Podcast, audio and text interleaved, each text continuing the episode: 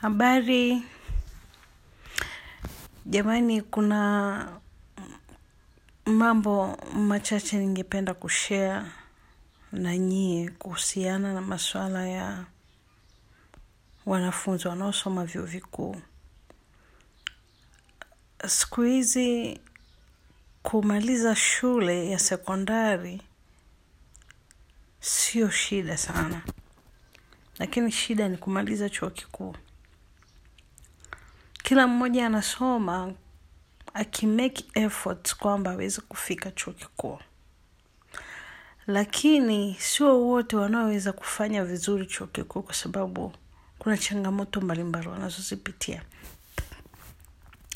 Na sio tu swala la kufanya vizuri, lakini mazingira yote kwa ujumla kuanzia unakaa wapi, chakula, ada, unaona eh, vyote hivyo vimekuwa kwa kweli kipindi hiki ni changamoto.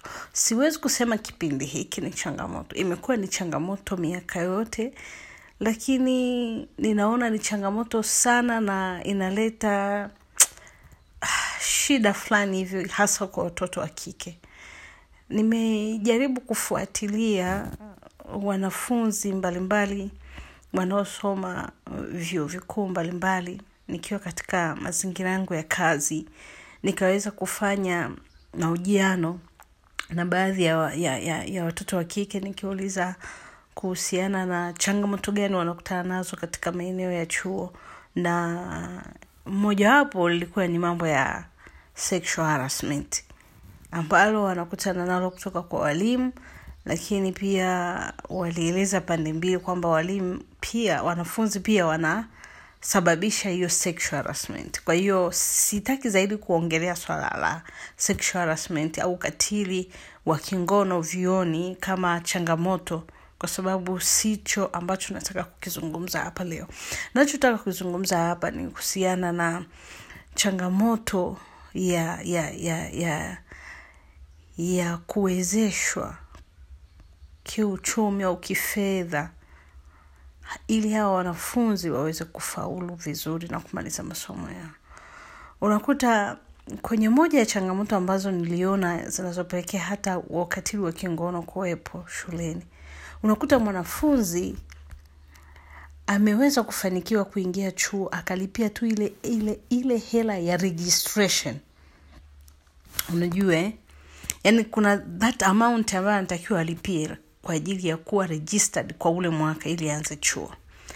Lakini kinachofuata unajikuta anakosa hana ada alafu sio tu ada anakosa hela ya mahali pa kulala anakosa mpaka hela ya mahali pa kula. Sasa unakuta wakati mwingine anajikuta anajiexpose kwenye mazingira ambayo yanamfanya yeye kuishi kwake pale jamani ni changamoto. Yani nilisikitika i was just breaking into tears kwa sababu i was like huyu ni mtu ambaye ana aspirations. Ana, ana, ana, ana hope for the better future. Na future yake anaitengeneza kupitia mazingira haya ya chuo. Lakini mbona hizi changamoto anazokutana nazo jamani? Hana ada anakula kwambia dada wakati mwingine mtu unajikuta unaanza kuingia kwenye mahusiano hata na mwalimu kwa sababu unajikuta unaenda mwambia mwalimu unaenda genuinely kwamba mwalimu sina sina hela. Ambacho kiliniumiza zaidi hata hela ya pedi mwanafunzi anakuwa hana. Ambia inabidi uende uongee na mwalimu unaongea na mwalimu wa kike anakwambia subiri nitakusaidia anakusaidia mara ya kwanza. Mara ya pili unaona sasa nitafanyaje? Eh? unaenda sasa kutafuta hela ya chakula. Mwalimu anasema mwanafunzi anakuja kwambia mwalimu sina hela ya chakula yaani na siku mbili ninahangaika nitapata wapi hela chakula? Mahali pa kulala hana. Amebebwa na wanafunzi wenzake. Kwa hiyo unakuta mazingira yanakuwa magumu. Kuna mmoja alinihadisia stori kwamba yani yeye alilipiwa ali, ali, ali hiyo hela ya registration. Aka akaruhusiwa kuanza masomo lakini alikuwa anapa kukaa wala chakula hana yaani mzazi ndo uwezo wake umeishia umefika hapo. Yani hapo ndo mwisho hana namna yoyote ile. Kwa hiyo kilichotokea yule msichana anasema nikawa kwenye kati ya wanafunzi ambao tulifaulu kujiunga na chuo kuna mmoja ambaye ni family friend wetu lakini sasa yeye ni wa sio wa kwa hiyo nikamwomba mama aongee naye niweze kukaa naye. Kwa hiyo yule kijana akakubali kukaa na yule binti. Kakaa kamsaidia kamsaidia mwisho wa siku. Wakatoka kwenye kusaidiana kama kaka na dada wakajiingiza kwenye mahusiano ya kimapenzi. Yule binti akapata ujauzito. Pata ujauzito yule kaka akamwambia toa mimba hiyo mimi siko tayari sahizi naangalia masomo yangu. Binti huku na huku tafuta namna ya kutoa hakuweza kupata hata hiyo hela ya kutoa. Mimba ikakua mwisho wa siku yule kaka akaona huu msala akamfukuza dada aende wapi? Hana hela hana malipo akukaa hata hiyo ada hana. Na hapo aliomba mkopo uh, wakati anajiunga akakosa. Sasa aende wapi? Anasema nikajikuta nimeenda kwa sababu ilikuwa ni chuo ambacho kiko under mission.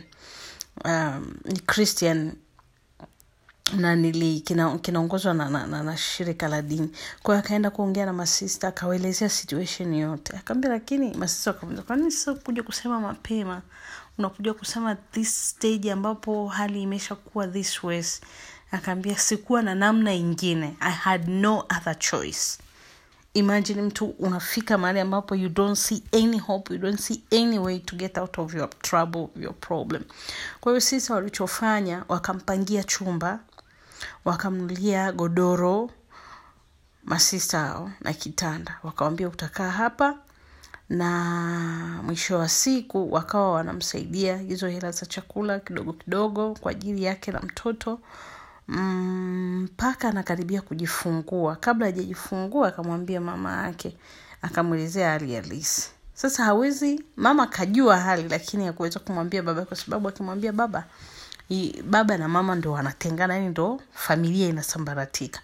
Kwa hiyo mama akavumilia mpaka yule mtoto akajifungua akamchukua ndugu yake ambaye ni dada kwa yule binti anayesoma chuo akamwambia nenda kakae na mdogo wako mlee asi, baba asijue chochote. Mungu akasaidia katika ulikuwa mwaka wa kwanza. Mwaka wa kwanza ukaisha katika hali ngumu hiyo. Mwaka wa pili kwenye second semester kama sio second ha, yeah, second semester akaomba tena mkopo. Mungu akasaidia jina lake likatoka akawa amepata full sponsorship. Lakini sasa ndo iko anasema niko mwaka wa pili nimejikuta nimepata mtoto katika mazingira ambayo sikupanga na namshukuru mungu kwamba ninaishi na mtoto wangu hapa na mungu amenionea huruma nimepata hiyo nanilii huo mkopo wa chuo ninaendelea na masomo. Lakini dada yangu sasa ndo ananiambia kuna changamoto kibao. Wengi wanajikuta wanapata mimba hela za kutolea mimba hawana nyumbani watasemaje wanakunywa dawa ambazo zinaweza kuharibu mimba mwisho wa siku wanapoteza maisha katika mazingira hayo.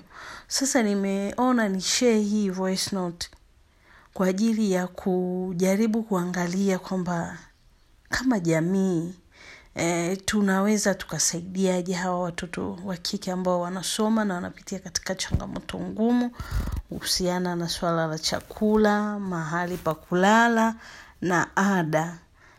Kama inawezekana tuweze kufanya hata fundraising ya kuweza kuwasaidia hawa watoto kwa sababu sio tu hicho chuo ambacho nitembelea. Kuna vyuo vingine ambapo hata niko karibu navyo na nina, nina, ninapata hizo na, napata hizo complain kutoka kwa wanafunzi. Na sio wakike mpaka wakiume wanakuja kusema dada watoto wa wana, dada zetu wanapata shida sana.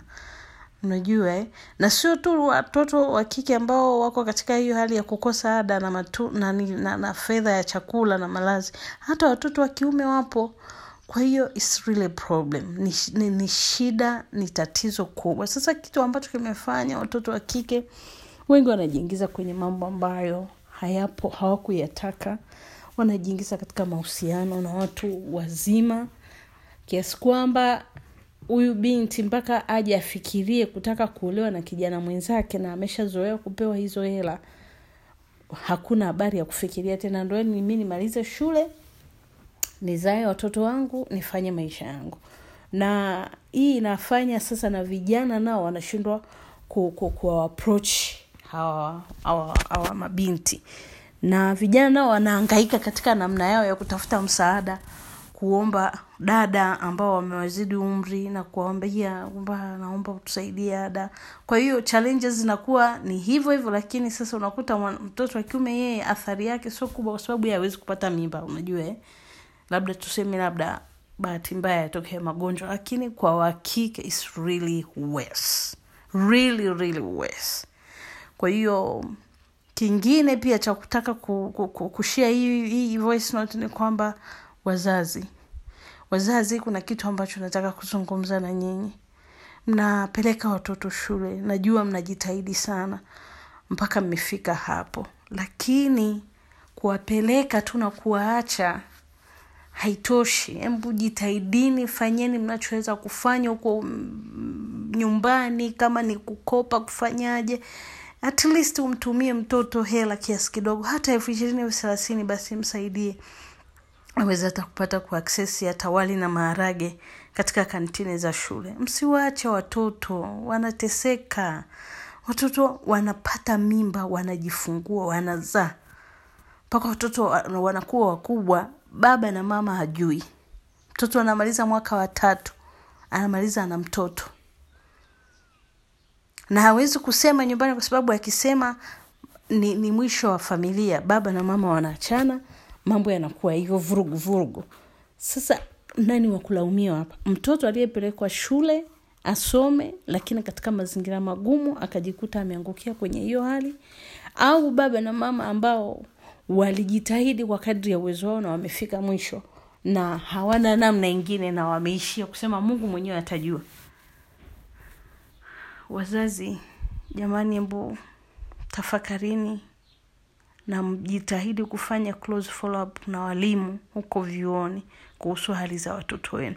Sio mnawaacha tu? Hayuko chuo kikuu ni mtu mzima bwana atakuwa anajijua mwenyewe. Hapana fanyeni follow up jitahidini kufanya close follow up na, na, na, na, na walimu kuhusiana na maendeleo ya watoto wenu. Na sio tu hivyo jitahidini basi hata siku moja mwafanyie surprise.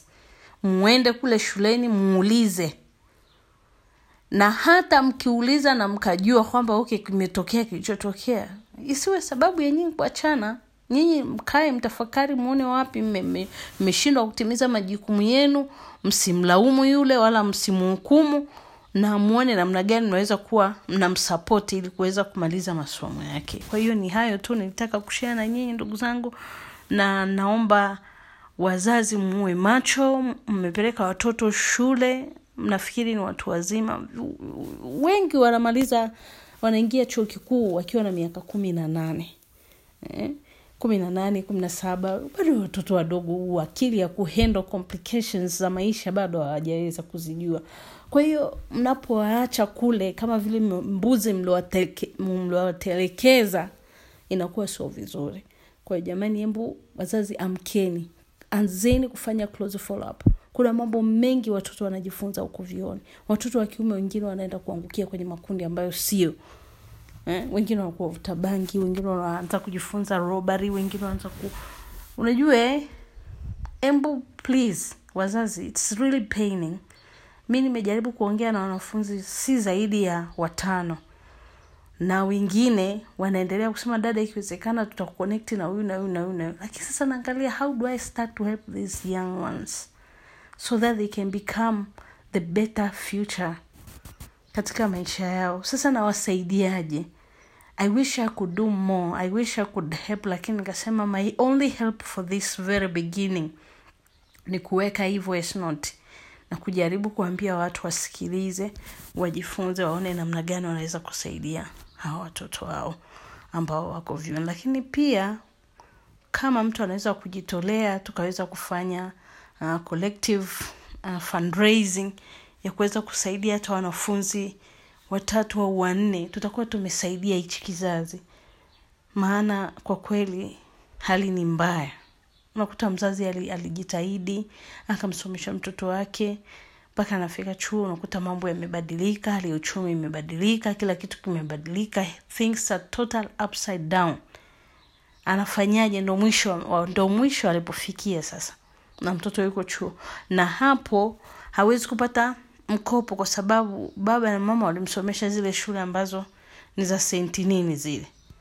Sasa huku akiomba mkopo jina linatema kwa sababu alipelekwa shule hizi. Na hali ya uchumi imebadilika. How do we support these people? How do we help these people? Kwa sababu najua katika hali ya kawaida kwanza wana run frustrations kwa kuwa wameyumba kiuchumi lakini sasa mtoto alioko kule shuleni ndo ana anaiumba maradufu It's really a problem. Naomba pia na serikali iangalie namna gani ya kuweza kuwasaidia watu kama hawa. Maanake badala ya kujenga tunaharibu. Asanteni